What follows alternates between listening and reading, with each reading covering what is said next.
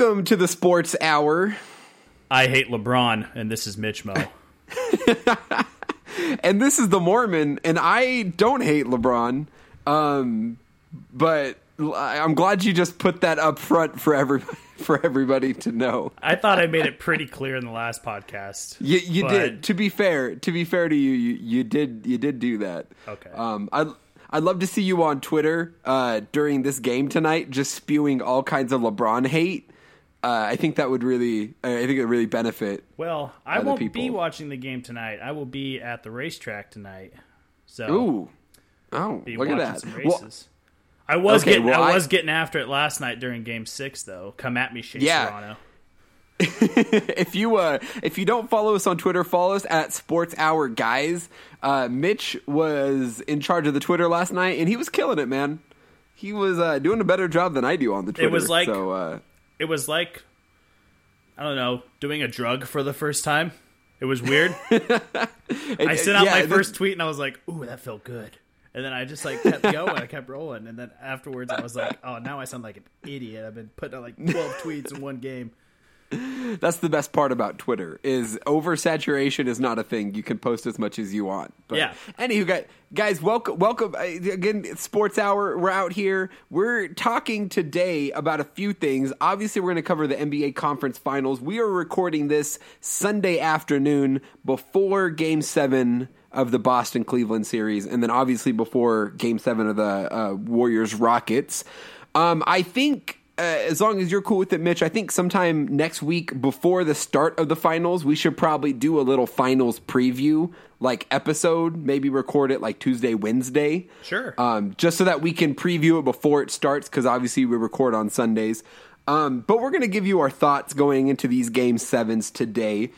We're also going to talk about the national anthem protest policy that the NFL announced and the owners voted on Monday, and we got some thoughts on this. We thought this would be a fun topic to get into. Obviously, it's a pretty not controversial, I guess, but pretty opinionated topic, I think, for most people, and we have different perspectives on it. And I think it would be we thought it'd be fun to get into. So that's what we're going to talk about today. So, this is our intro. You're going to listen to some intro music now, so enjoy that, and we'll be right back.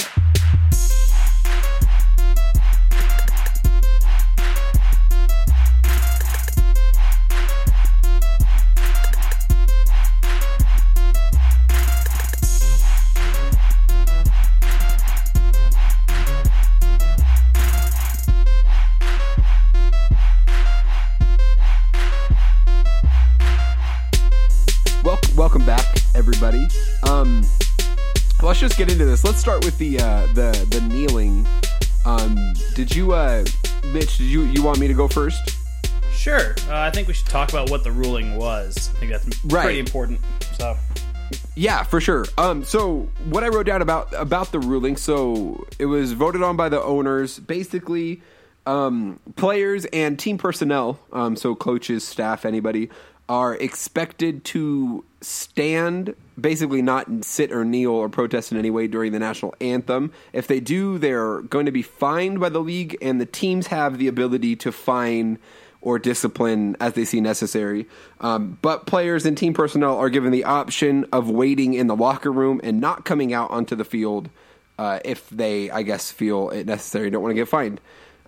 Is that basically the policy in a nutshell, right? Yeah. You're going to stand for the national anthem, and if you feel like you can't stand during the national anthem, stay inside the locker room until after it's over. Right. Okay. So I'm just going to share my thoughts in general on this. I've thought this the anthem protest thing has been pretty fascinating since it started back in 2016. To me, I think as far as this policy goes that the NFL voted on, I'm not surprised. I think this is pretty much what the NFL had to do. As far as from an NFL perspective, I think they did what they thought was right. Excuse me. As far as allowing players, if they feel like they need to protest, an option of not being on the field, but also still requiring people to stand for the national anthem. I think my biggest gripe with the whole situation is that I think it's taken on this perspective of like patriotism and trying to be patriotic. Yet at the same time, it's not like standing or even being on the field for the national anthem has been a policy of the NFL since the beginning.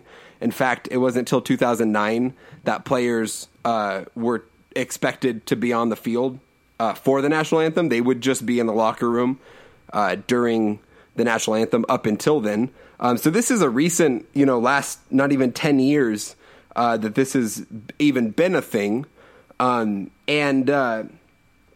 don't know. I feel like it's really what it comes down to. Obviously, the NFL is a money-making venture. It's a billion-dollar company, billion-dollar industry. So it really comes down to the bottom line. And so for them, it makes sense to avoid the protest altogether because that affects the money. So for them to do this makes sense to me. But I do have an issue with it being turned into something about respecting the flag or respecting the country or the military, when really this is just about money. And I think if the NFL was just like, hey, listen, like, you guys got to be on the field. We're going to make you be on the field and stand because, like, viewers want to see it and it's going to hurt our money. Like, if they were honest and upfront about that, I wouldn't really have an issue with it because it makes sense from that perspective. But I think they've kind of turned it into this, like, well, it's about respecting the flag. And I think there's a lot of nuance in that conversation when we're talking about whether or not kneeling or other forms of protest is really disrespecting the flag or the military or the country in general. And as far as, like, what these players say they're doing and what people's perspective of it is, because, like I said, I think it has a lot of nuance. And it can change based on the person and what they think of it. So I don't know. Those are kind of my general thoughts. I don't know what you thought when you read or heard about the policy. Well, I kind of sided with the owners on this one, I think. They're paid. It's like if you have a job and you go outside and you want to protest while you're on the job, you're probably going to get fired, right? I mean, these guys are paid to play football. Yeah. They're not paid to protest. Now, if you want to protest, that's great. Go do that on your own time. But don't take advantage of the national. To me, don't take advantage of the national anthem as using it as a form of protest or protesting during it. I just think that there's a time and a place to protest, and during the national anthem is not one of them. It doesn't. To me, because everyone gets all upset about them kneeling during the national anthem, and they want to make it very clear that, no, they're not trying to disrespect soldiers that have fought for their freedom of speech and their right to do this. But it doesn't really matter what they say it actually represents. It's what it actually means. I mean, I could run down the middle of the street with both middle fingers up in the air and people could say, wow, that's really offensive what that guy's doing. But no, it's okay. No, what it actually means is this. Well, no, it's not really what it actually means. Like, call it what it is. And I feel like when they knelt for the national anthem, I feel like it was just a bad move. But then people tried to defend it, and it's kind of snowball effect afterwards, where now there's so much defense for it. And It's frustrating to watch. It's frustrating to watch because when I turn on the TV, I don't want to see who's gonna kneel today, who's gonna kneel today. I don't care about who's kneeling. I want to know what I want to watch a football game. And sports has always been kind of an escape from this whole political stuff. And lately, it just seems like it's not. It's more politicized than ever, and so that's what bugs me about it. But. Yeah, well, I think I think everything in America is more politicized than it's ever been. I mean, even like anything on TV shows, movies, everything I think has some sort of political undertone. And I agree with you that I think entertainment, especially like sports, should be an escape from what's going on in the world, especially like bad things, and just like a form of entertainment that we can just enjoy for a few hours. I do. So my question is, though, I've never really understood how kneeling during the national anthem is at all, like, disrespectful or offensive. Like, I mean, it's not like these guys are like taking a nap or like holding up a middle finger to the flag or like, you know, I mean, I feel like there's a lot of things that like I would look at that and be like, oh, that's very disrespectful. But like kneeling in a lot of senses is a very respectful way. Like you kneel before a king, like you kneel before God. So like I've never understood how kneeling was taken as something that's disrespectful or offensive. And I hate that argument about, well, in other countries, it's actually respectful to kneel before someone. We're not in another country. We're in a country where it's respectful to stand for the national anthem. We're taught that from little kids. We're taught that from the time that we're little kids that you stand for the national anthem. And I mean, I don't know. I mean, I get that. But it's very clear cut to me that you stand during the national anthem. It's very clear cut. My problem is, we'll get that in a second. You can continue. Sorry. So when you watch football at home, do you stand during the national anthem with like your hand over your heart? No, but I don't think anyone does when they're watching it on TV. Right. So then like I feel like we expect these people to stand, but like if I want to go use the bathroom at the game, it's not these during people. The national anthem, like it's not these people, it's not these players, it's everyone in the stadium. Right, but they're saluting a flag. Like, you could go use the bathroom during the national anthem and like nobody cares, or like go grab a hot dog or a beer, and like that's not the point. Like nobody looks at that person and is like, how dare they? How disrespectful? Like that's okay, but like the players on the field have to show the respect. But as fans, like we're not expected to do the same thing. I don't know. I feel like that's a weird distinction to make. It's intent, and it's not, and it's directed towards the flag. Am I right? I mean, I guess, but like, isn't that worse to be like indifferent and be like, I don't really care about the national anthem. I go get a beer. Like, wouldn't like no, and that would like be rude. And that would be rude. That's intent, right? But people do that. But we don't make a stink about that. We make a stink about the players who kneel during the national anthem when they could be doing a number of other things if it was truly about disrespect. And for them, like Kaepernick and Eric Reid, when they first started doing it, They basically said, and I wrote this down, they were kneeling to call attention to issues of racial equality and police brutality. So they're doing it for attention, basically, is what it comes down to. Yeah. Which is what any protest is. Like, if you're going to disrupt some sort of normal life or normal way, you're doing it to call attention to whatever cause or whatever ideal or belief that you're trying to teach or portray or whatever it is. And see, and this is what I have. This is the problem I have with it. This is what I was thinking of earlier when I couldn't think of it. This is exactly what I was talking about. They say that the kneeling for the national anthem was to protest racial inequality and police brutality. What has kneeling actually done since they started kneeling? Well, it's what does any protest do?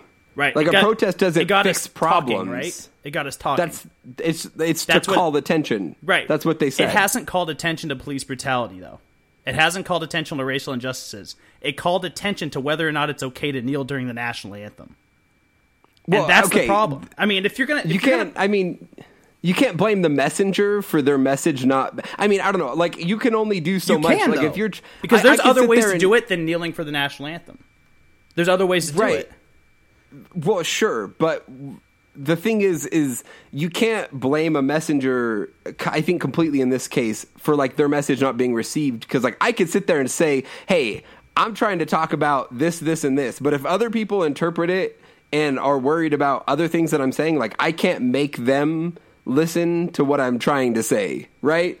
There's like, no other way to interpret it, though. I mean... There's not. I never saw anybody kneeling or raising a fist during the national anthem as any kind of disrespect at all.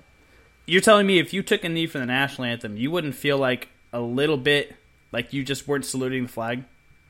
No. You wouldn't feel that way a little bit? No, because kneeling's not, like, disrespectful. Like I said, like, if these guys were, like, holding up a middle finger to the flag, like, obviously I'm like, okay, you're going out of your way to disrespect something here. But, like, but kneeling they're going out of their way to do it. Right, to call attention to racial inequality and police brutality. And we're not even talking about it. We're talking about whether it's okay to kneel for the national anthem or not. Right, which I think that's the shame in this whole thing, is that basically all of their message gets... taken away. And so can we agree we could maybe... sit here and say there's a thousand different ways that could have done it better. But like, would the message still have been received?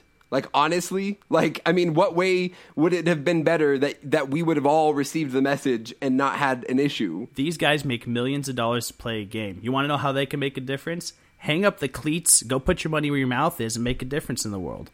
Well, that's what Colin Kaepernick is doing. I mean, yeah, and why isn't no one else doing it? Sure, but good on him then. But why are people still kneeling? Because they want attention now, and it's disrespectful, and it needs to stop.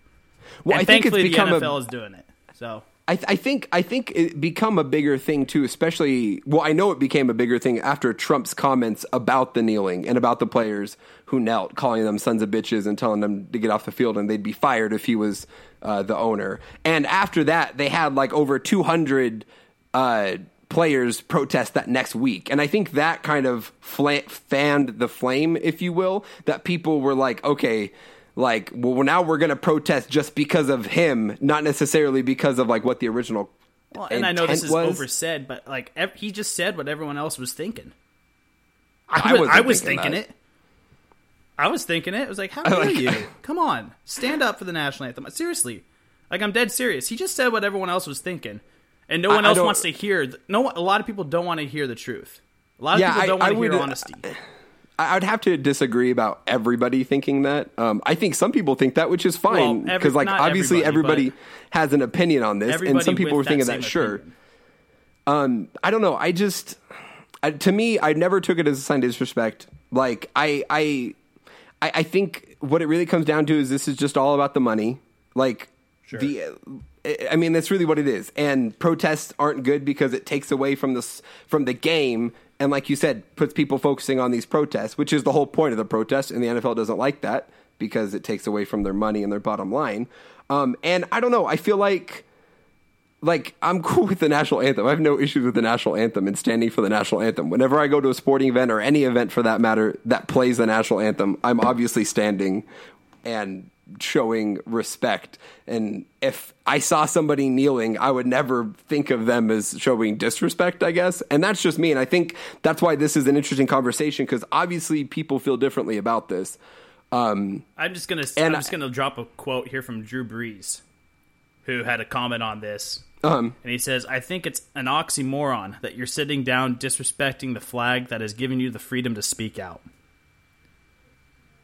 I'm just gonna leave that. I don't know if that's an oxymoron. Isn't that the purpose of it, though? I've never understood that argument. Like the whole idea of this country is to be able to like, and you're going to disrespect the flag and protest and the people that have given you that right and protected that right for you by exercising your free speech. Yeah, so it is oxymoronic. How is that?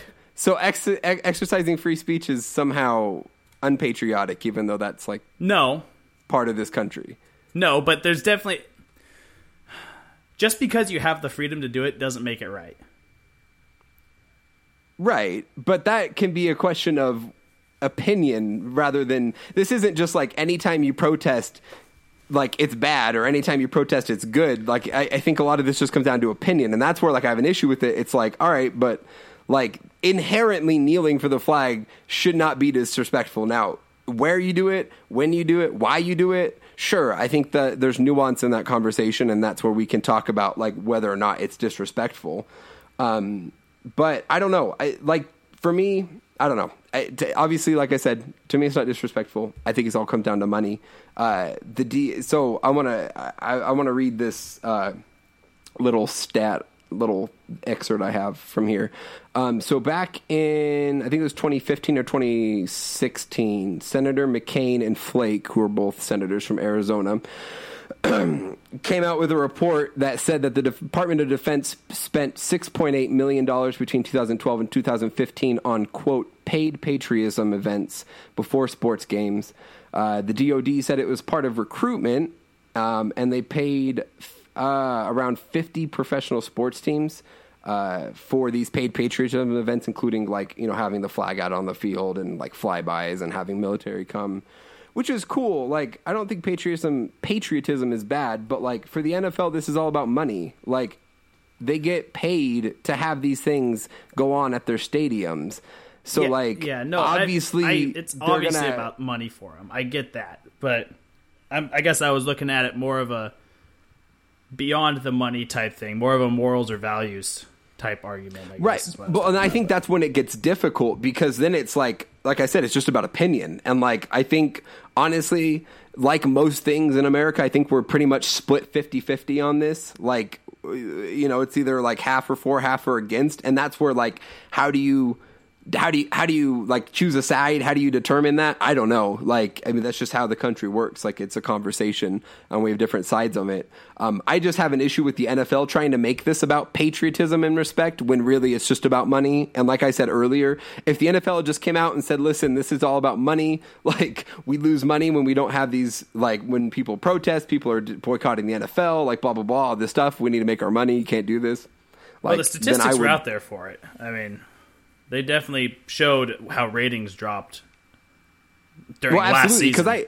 Well, I know people who boycotted because of the protests, and I know people who boycotted because of the response to the protests. So, like, not only were people boycotting because of Kaepernick, people were boycotting for Kaepernick. So it was like both sides. I was in a fantasy football league last year with a guy who didn't watch a single football game. Right. Because he was boycotting it. But. Right, and it's so, like, obviously, like, it affected the NFL, I'm sure. So, yeah, I mean, I don't know. It's an interesting thing. I think you're absolutely right that it really, like, I think it hurt the NFL and it hurt Kaepernick and Reid and all those protesting for their point, because it turned into a whole different conversation about whether or not it's respectful to kneel, as opposed to, like, talking about the issues they were trying to promote or focusing on the game that's being played. Yeah. So it is an interesting thing. We'll see how players respond to this this year. I know that a lot of issues, especially the Players Association, took not offense, but weren't really on board with it because the owners didn't really consult the Players Association in trying to come up with rulings and stuff with this. They basically, the NFL came up with it, the owners voted on it, called it good, didn't involve the players. So we'll see what kind of backlash, I guess, comes of this. I don't think this problem is over by any means. And I think especially after Trump came out and basically said, I'll quote him because he said this the other day after the ruling. He said, if you do not stand, quote, maybe you shouldn't be in the country. Which to me sounds ludicrous.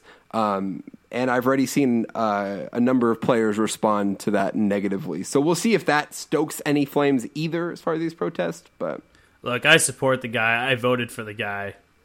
I know he sticks his foot in his mouth. I understand that. I don't agree with that statement either. But I think there just needs to be some sort of resolution. I think this rule's around to stay, though. I think it is. Because it definitely gives people the option to either, if you're going to stand, come on out. If you're not, hang back and come out afterwards. I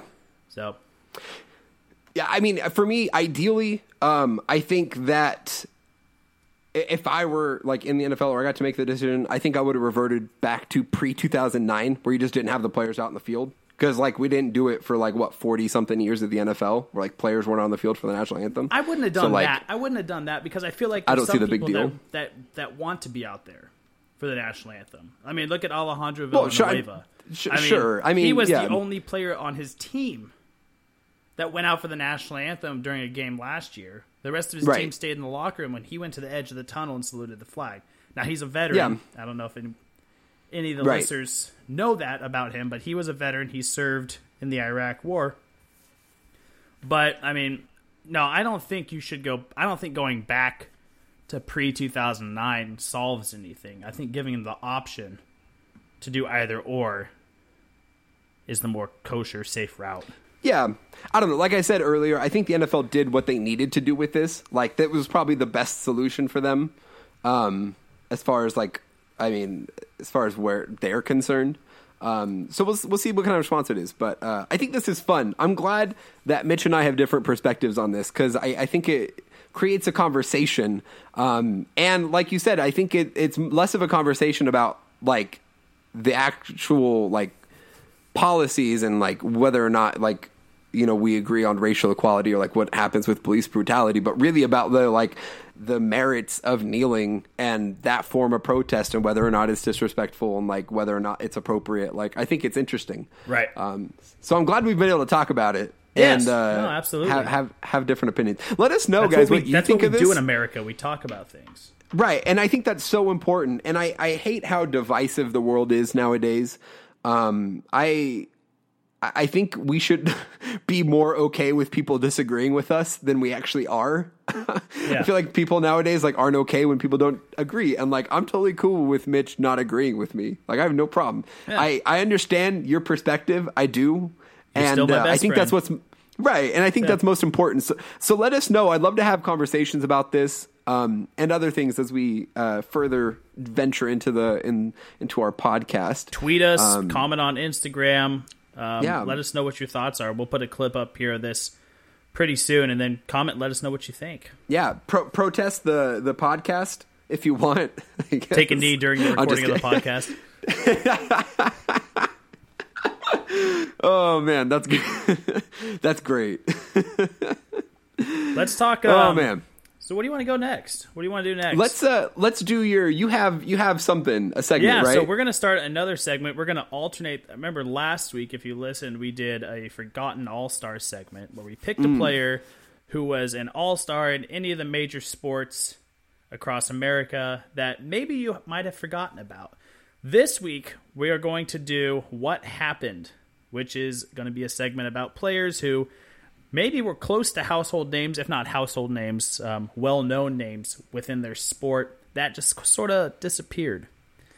And we'll be alternating those segments week to week. So next week will be a Forgotten All-Stars. This week we're doing a What Happened player.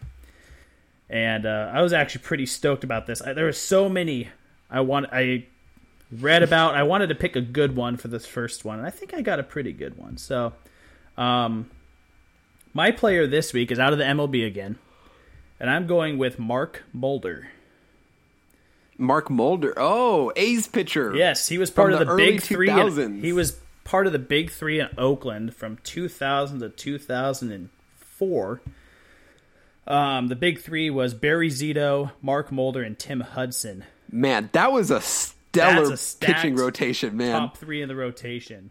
I remember that as a kid. I mean, that was just like those three guys. Like, that's insane. Oh yeah, that was a hell of a rotation.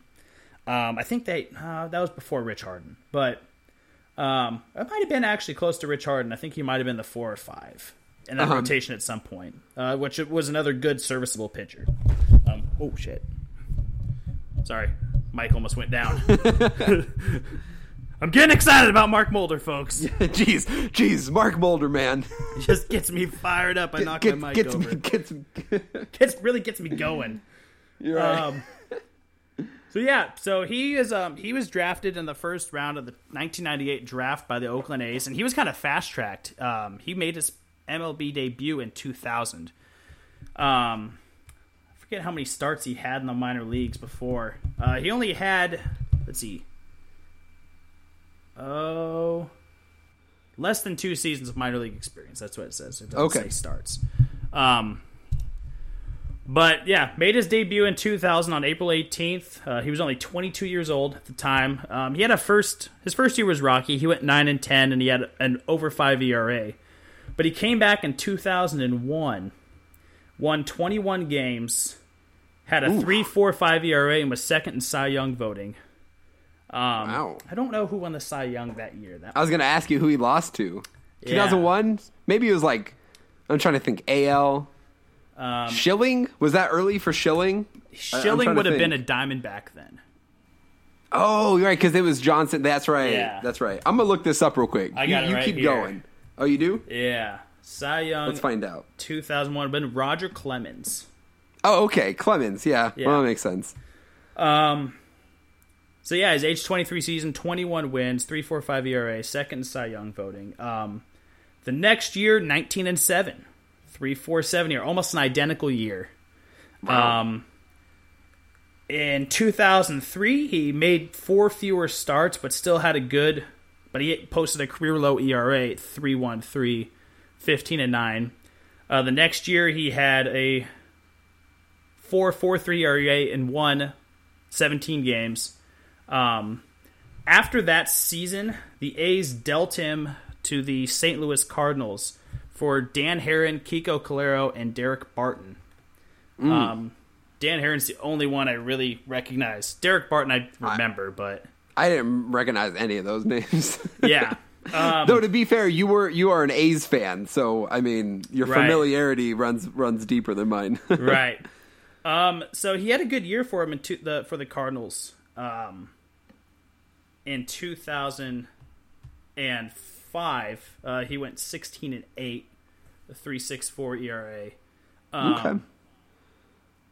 But after that season, he started off the year in 2006 strong, but was having rotator cuff and shoulder problems. He was on the DL. Then he made his first start in 2 months on August 23rd of that season and gave up 9 runs, all earned in 3 innings. And shut him down after that. He underwent rotator cuff surgery, and long story short, Cardinals re-signed him for a 2-year, $13 million contract, but never started more than 17 games for him. He started 17 games for him in 2006, 3 for him in 2007. 2008, he started 1 game, appeared in 3, and he was out of the majors after that. Wow. He did try to make a comeback in 2014, though. He looked at the delivery of Paco Rodriguez. Do you remember him? He was a Dodgers reliever. No, not really. That might have been when you were on your mission that he was having a good year. Yeah, 2014, that's like, yeah, that's when I was gone.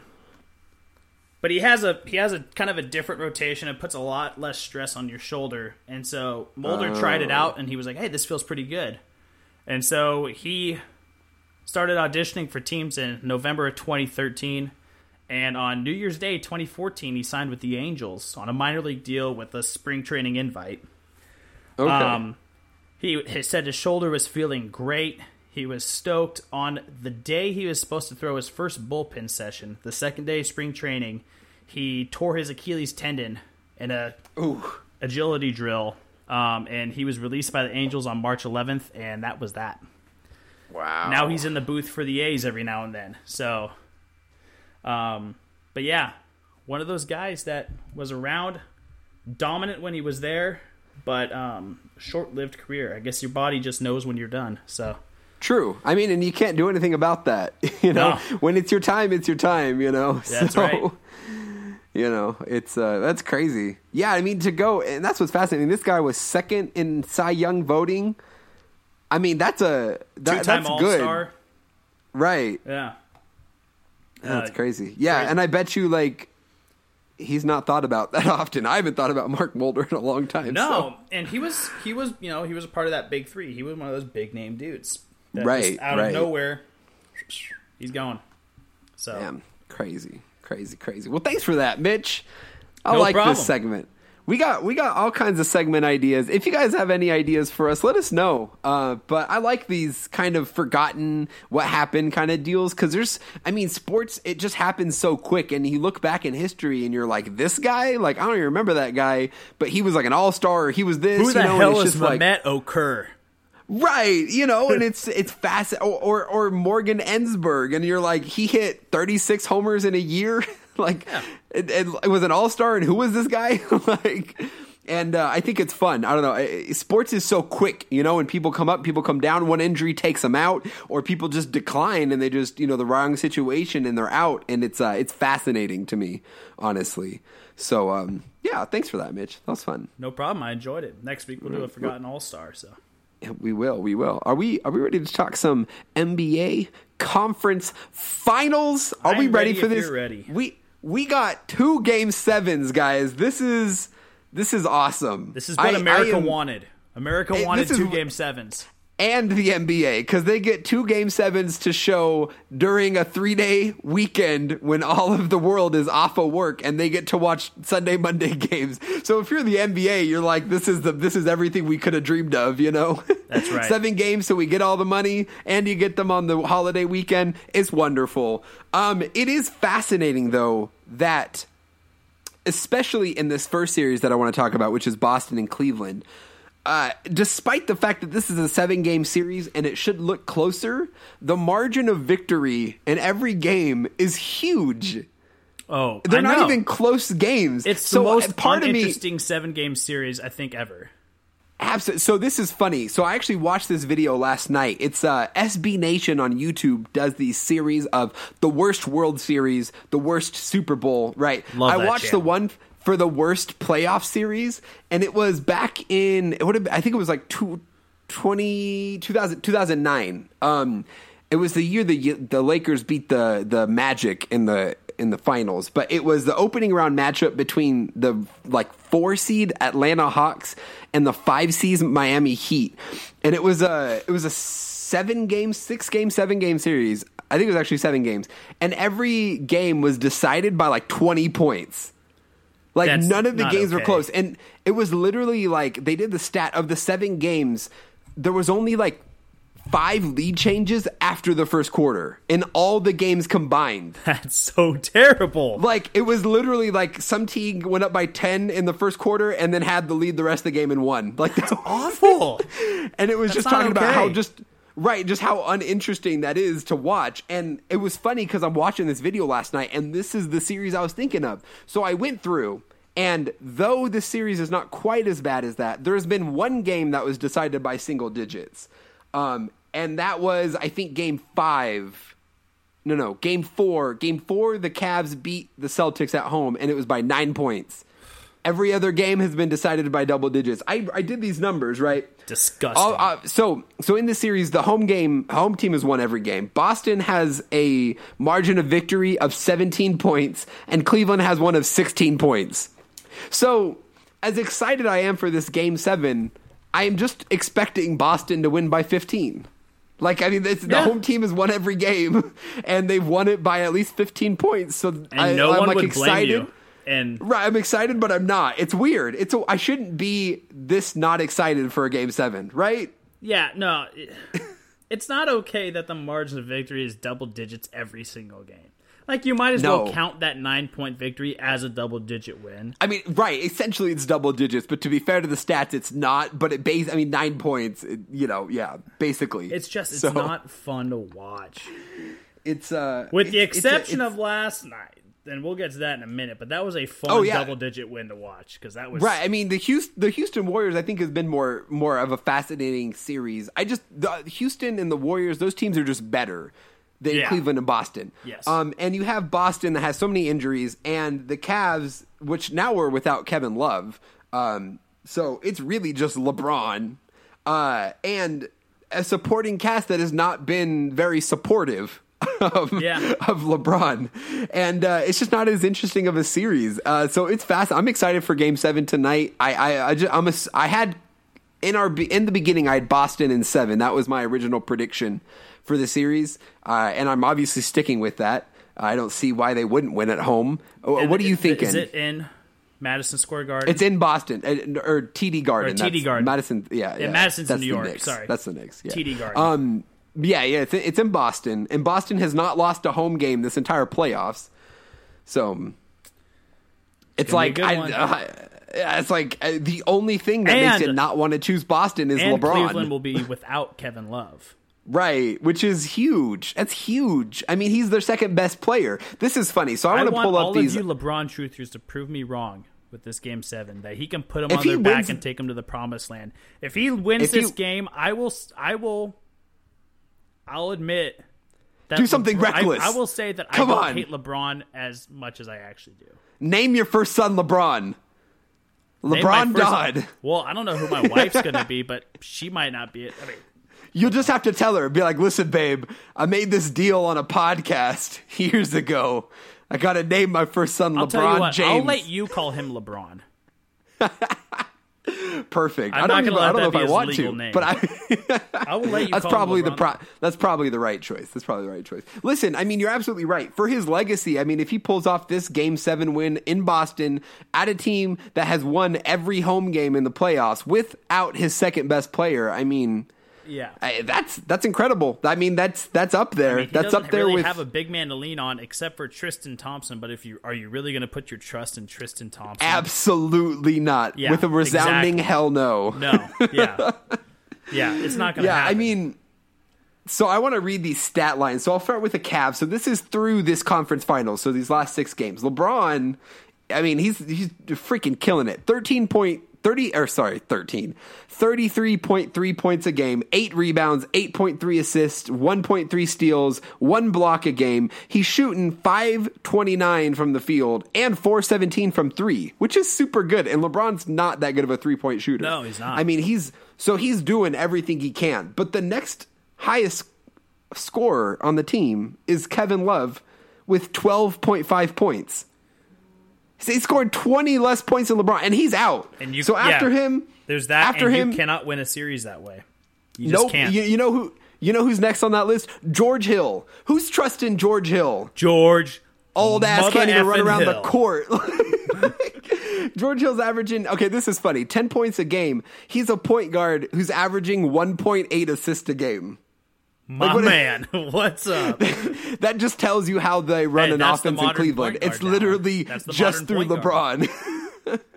We don't care how much you dish the ball. We don't care how well you pass or run an offense. We want you to score as many points as possible. It's modern. Yeah, it is. It is. It really is. And LeBron's basically the point guard anyways. Yeah. But Korver's averaging 9.5 a game. I didn't know Korver was like 36 years old. Yeah, he's old. He was drafted the same year as Melo and LeBron. Yeah, dude, I had no idea. I was like reading up an article on him earlier this week, and I was like, holy shit, that guy's like 36 years old already. You hung up on me. Yeah, there was something on my phone, and I went to flick it off, but it was on the end call, so I just ended the call. That's my bad. You guys, my best friend just hung up on me.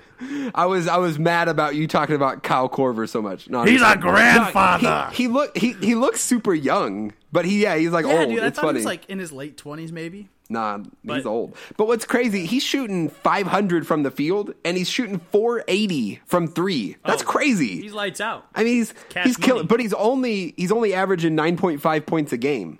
So it's like he's shooting the ball so well, they need to get him the ball more. I mean, like he only shoots the ball from beyond the arc. That's all he does. Right, but he needs to shoot the ball more than that. If he's only getting 10 points a game, they're going to need more than that, especially in Game 7. He's like a poor man's super old Clay Thompson.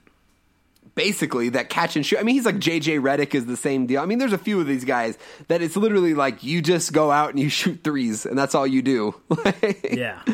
But they need to get him going. LeBron needs some help in this game. He needs somebody to at least score 20, probably multiple people. I don't know. I don't know how they beat him. I don't. Do you see any path for LeBron getting back to the finals this year? Without Kevin Love, I just don't see it, dude. It's not on the road, not unless at Boston. He has like a 70-point triple-double. Could you imagine? That'd be amazing. No, I can't. And so that's why I'm saying Celtics. And that team, the Celtics team, is so much more fun to watch anyways. Like, oh yeah, I'd much rather watch the Celtics than the Cavs. I mean, I love watching Jason Tatum play. And so... And even Terry Rozier, as much as frustrating as he was that last game that I watched him, it was like, yeah, he's fun to watch. And so, yeah, Celtics. Yeah, he's playing really well. Rozier's averaging 15 points a game, 5 rebounds, 6 assists, and 1.5 steals. All 4 of the top guys for the Celtics, so Jaylen Brown, Jason Tatum, Terry Rozier, and Horford are all shooting above 400%.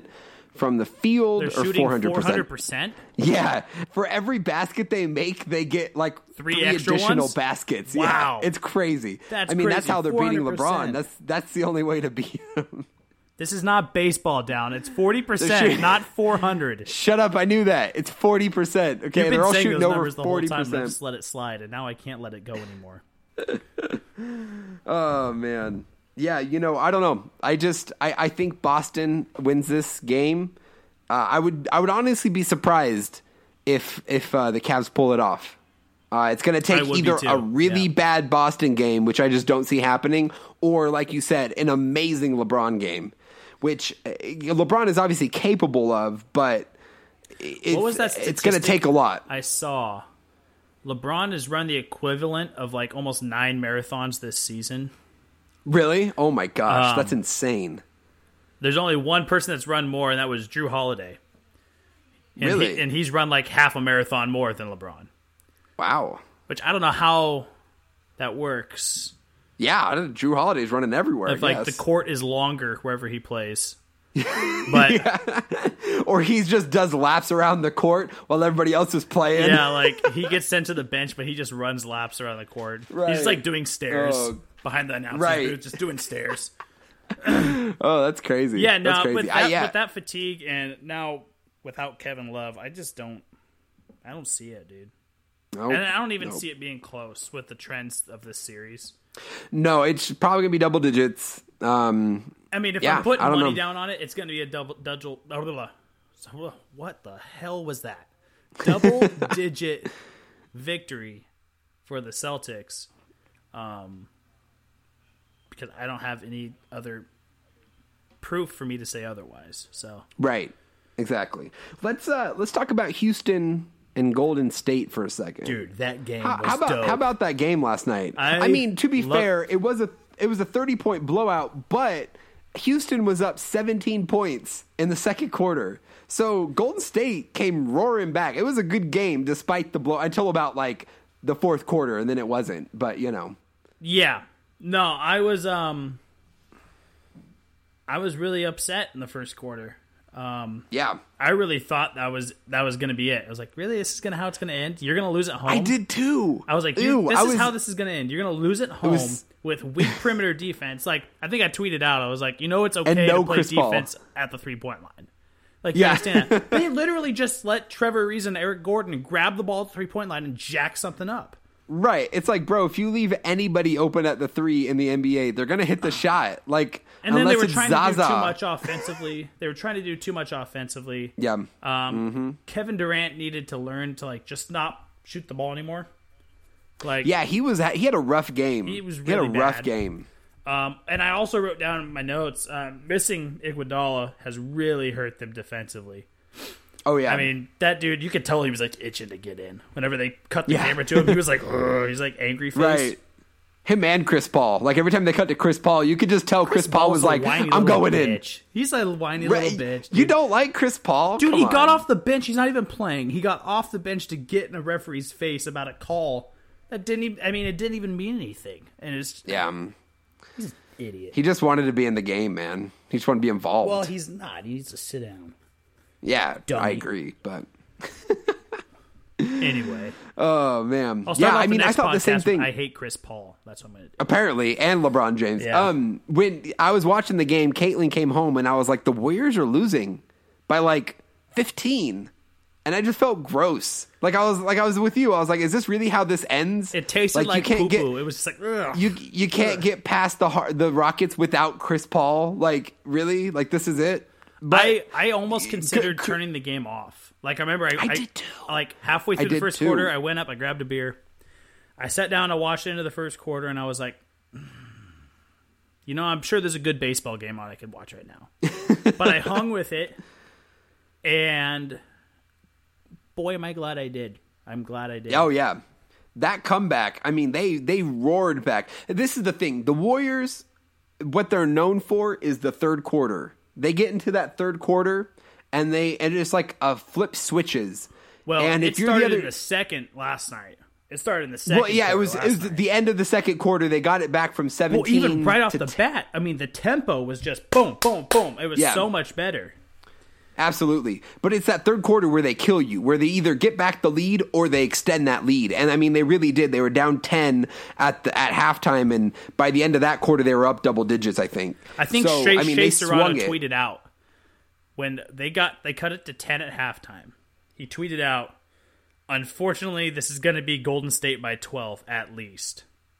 Yeah. And it was like, he knows it's over now. Right. It's just like, right. Like, they're still down 10 and he knows, like, oh shit, here they come. Yep. They're coming. Yep. And you give them a half to recoup and psych each other up. Yeah, they're coming hard. Yeah, I mean, it was awesome to watch. It was good to see Clay Thompson really just have himself a good game. It's funny. He had a bad game, and when we recorded our last podcast, I said that throughout the rest of the playoffs, Clay Thompson will not score less than 15 points. How many points did he score the next game, Talon? At 13 points. Yeah, he scored 13 the next game. Okay, so thanks, Clay Thompson, for making me look like an idiot. But last night, did he make you look like an idiot? No, he made me look very smart. Shot the lights out. 36 Holy points. Cow. He was like 8 of 12 from 3 or something like that. It was crazy. Laugh. Like, he just makes me giggle like a schoolgirl when he shoots the ball and he starts knocking stuff down, because it's like, oh, look at that go. Look at that guy go. But it's with this is what's funny. It's funny to watch him and Curry, because Curry does everything with so much, like, swagger. He starts shimmying on guys. He, like, put one up on Eric Gordon, or I think it was Gerald Green, and turns around before the ball's even in the hoop. He's just like, I know I made it. Like, oh, yeah. I'm out. And, like, but Klay Thompson is so just, like, stone-faced. He just, like, makes the shot, just, like, does his thing, just, like, walks away. It's like, he could care less. He's like, yeah, I made a shot. Okay, next. Like, I love it. The contrast between them two is really something fun to watch. Basketball has a new most disrespectful move too. Also, the Eiffel Tower high five over the top of, I forget who they were hyped. I think it was Durant and Thompson high fived over the top of a Rockets player, and I forget who the player was. Oh, that's awesome! And I was like, they just Eiffel Towered him. That is the most disrespectful thing I've ever seen. I love it. I love it. There was one play where Clay knocked down a three and immediately runs and gets on Harden, full court press. Yeah, like, yeah. He just hit a three and he was like, but I'm going to stop you. And I loved it. I was like, oh, yes. That's what makes Clay. And people forget how good he is defensively. And he is their best defender. I mean, he is their lockdown guy. That's why he's guarding James Harden. He is the guy they put the best offensive player on. You know, and he's number two. Iguodala, I think, is their best defensive player. I don't think so. I think Clay's better. What makes Iggy different is he's bigger. So, like, Clay Thompson, can't really guard LeBron as well. Like, he could guard LeBron on the perimeter, but down in the post he can't, where Iggy has the size to be able to match up better with LeBron. But as far as, like, guards, like, I mean, Clay Thompson can do his thing against James Harden or Russell Westbrook or Kyrie Irving, you know, or any of these top tier guards in the league. And that's why I just love to watch him play. He's so good offensively, but he's also so good defensively. Right. And his face looks like it was chiseled out of stone. Like, I don't know how that is. A statue of a man. It's a weird. They have the statue of David. They better have a statue of Clay. Yeah, he looks like he was carved by Michelangelo. Oh, God. What a human. A human being. So, yeah, absolutely. We hate, Mitch hates Chris Paul and LeBron James, but he loves him some Klay Thompson. I love Klay Thompson. And Steph's the most gorgeous man in the NFL, or NBA. And the NFL combined. Maybe the NFL, too. No, Curry's awesome. I love the shimmy, man. When it was like game 3 or 4 or something. I think it was game 4. No, they won. Did they win? They won game 3. When they won at home, he started really feeling it again, and he came back and had a huge third quarter, and he started shimmying. And I looked at Caitlin, and I was like, "Oh, Curry's back. Game over." Like, it's like he started shimmying. It's over. Yeah. Like, that's it. And then I love how Chris Paul did it the next. Like, they beat them. Game 5, and Chris Paul shimmied on him like. Like, I loved it. I was like, go take it back. I channeled my inner Stephen A. Smith. I was like, that is so disrespectful. I just channeled it, and I was like, oh, that is so not right. Not right. Yeah.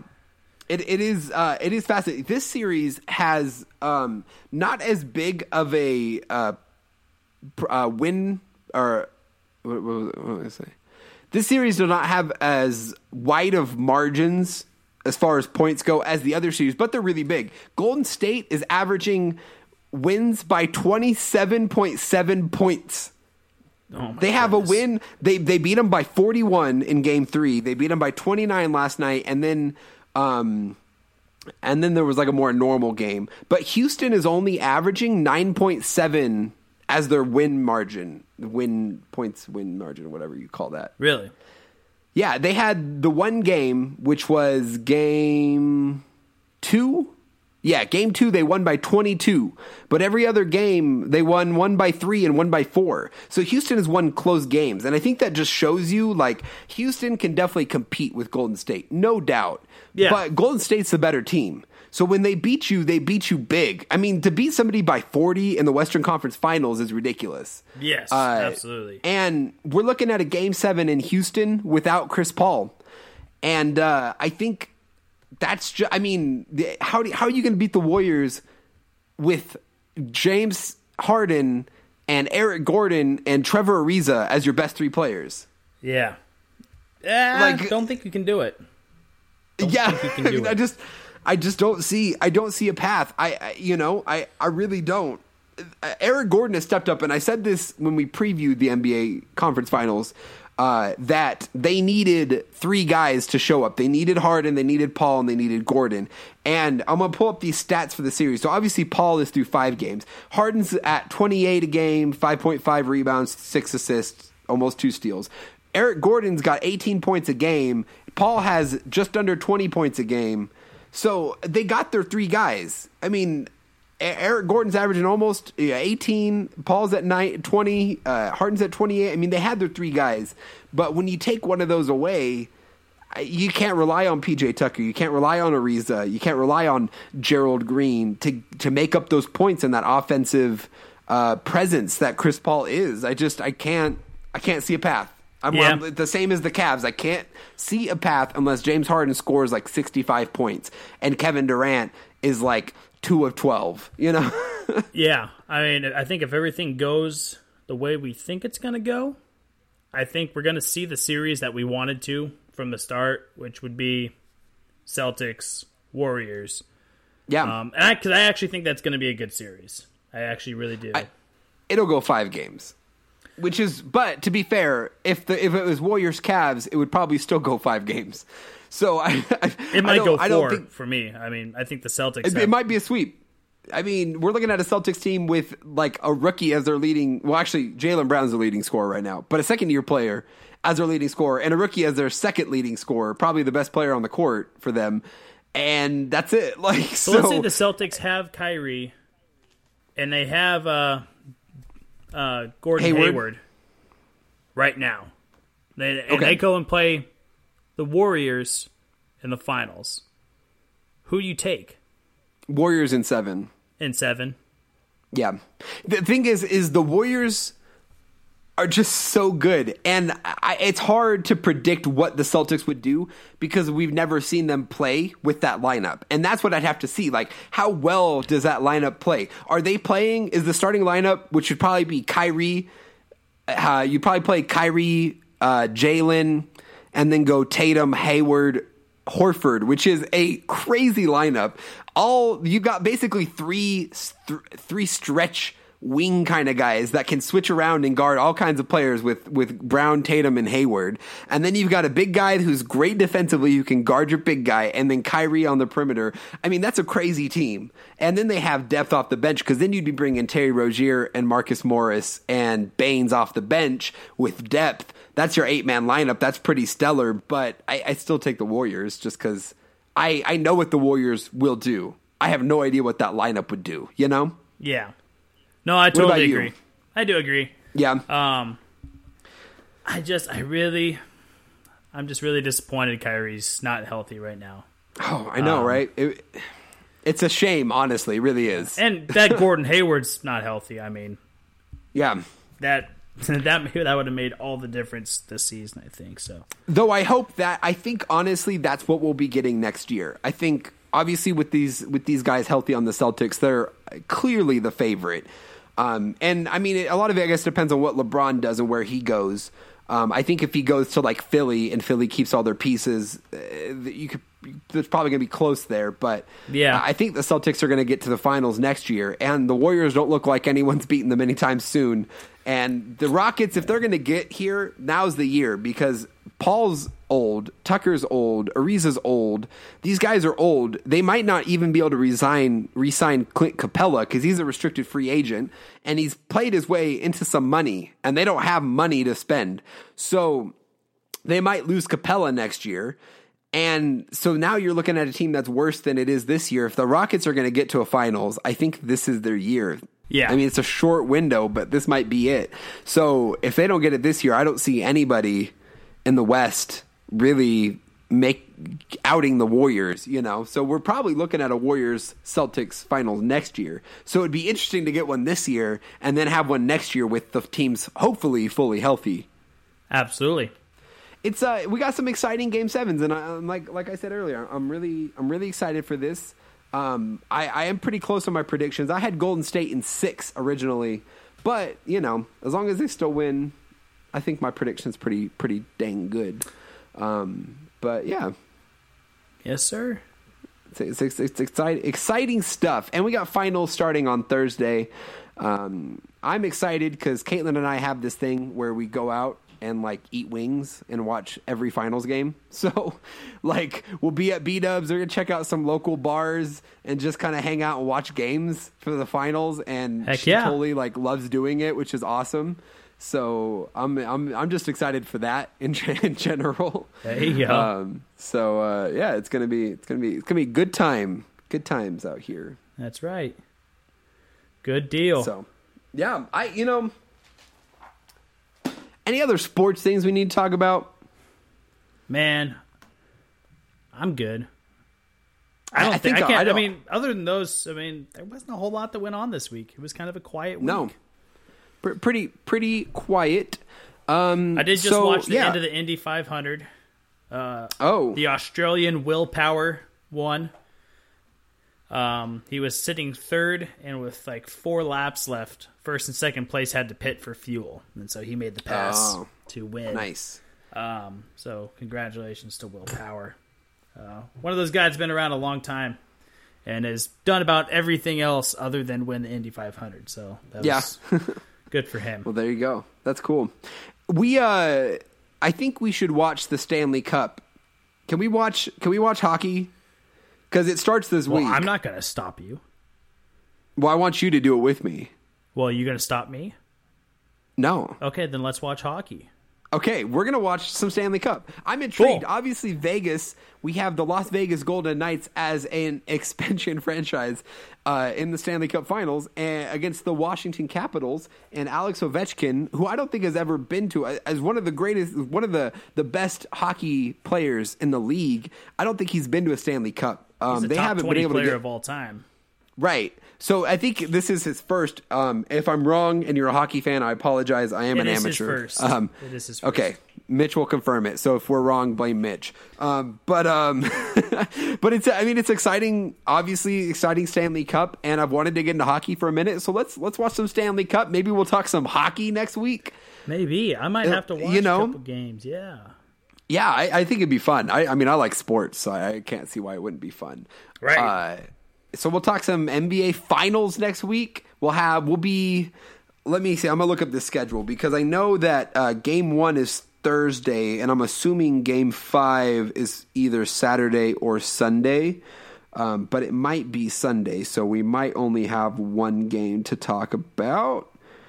But I'm going to look this up. But we will, I think we will, as long as Mitch is cool with it, do a little like 20 to 30 minute NBA Finals preview in the middle of this week, just before the series starts, so that we can give you our predictions before the game 1. It'll be the sports half hour. I love it. a mini episode here. Okay, NBA Finals schedule. Thursday... May 3rd. Okay, yeah, game 2 Sunday. So we'll only have one game to talk about when we do the next podcast. But we'll have other things to talk about, like hockey. And who knows what else will happen. Who knows? Maybe somebody will get arrested. Maybe somebody will break a record. Maybe I'll get arrested. Ooh. No, I'm going to pass on that. I don't want to get arrested. Yeah, that's a good idea. That's a good idea. Yep. Thank you guys for tuning in this week to the Sports Hour. Make sure to subscribe on Apple Podcasts. You can find us. I found the easiest way to search for us on Apple Podcasts is to search Mitch Mo and the Mormon, because that's like the most unique part of our title, and we come right up when you do that. So go ahead, find us on Apple Podcasts, subscribe on there. You can find us on any other podcast app, or our website on simplecast.fm. Make sure to go follow us on Instagram and Twitter and let us know what you think and give us some ideas. We're only two men. We're only two men with two minds. Give us some ideas. Absolutely. Tell us what you want to hear. And we've had suggestions from people already, and it's been very helpful, so we appreciate all that. That's right. Mitch, what do you got going on this week? You know, I'm no longer a college student, so I am going to go find a real job. Ooh. Go find a big boy job. Tonight I'm going to the races. For those that don't know, I'm a big race fan. And here in Chico, California, we have Silver Dollar Speedway, which is a quarter-mile dirt track. And tonight's a 360 sprint car show out there for the Civil War series. So I'm going to be checking that out.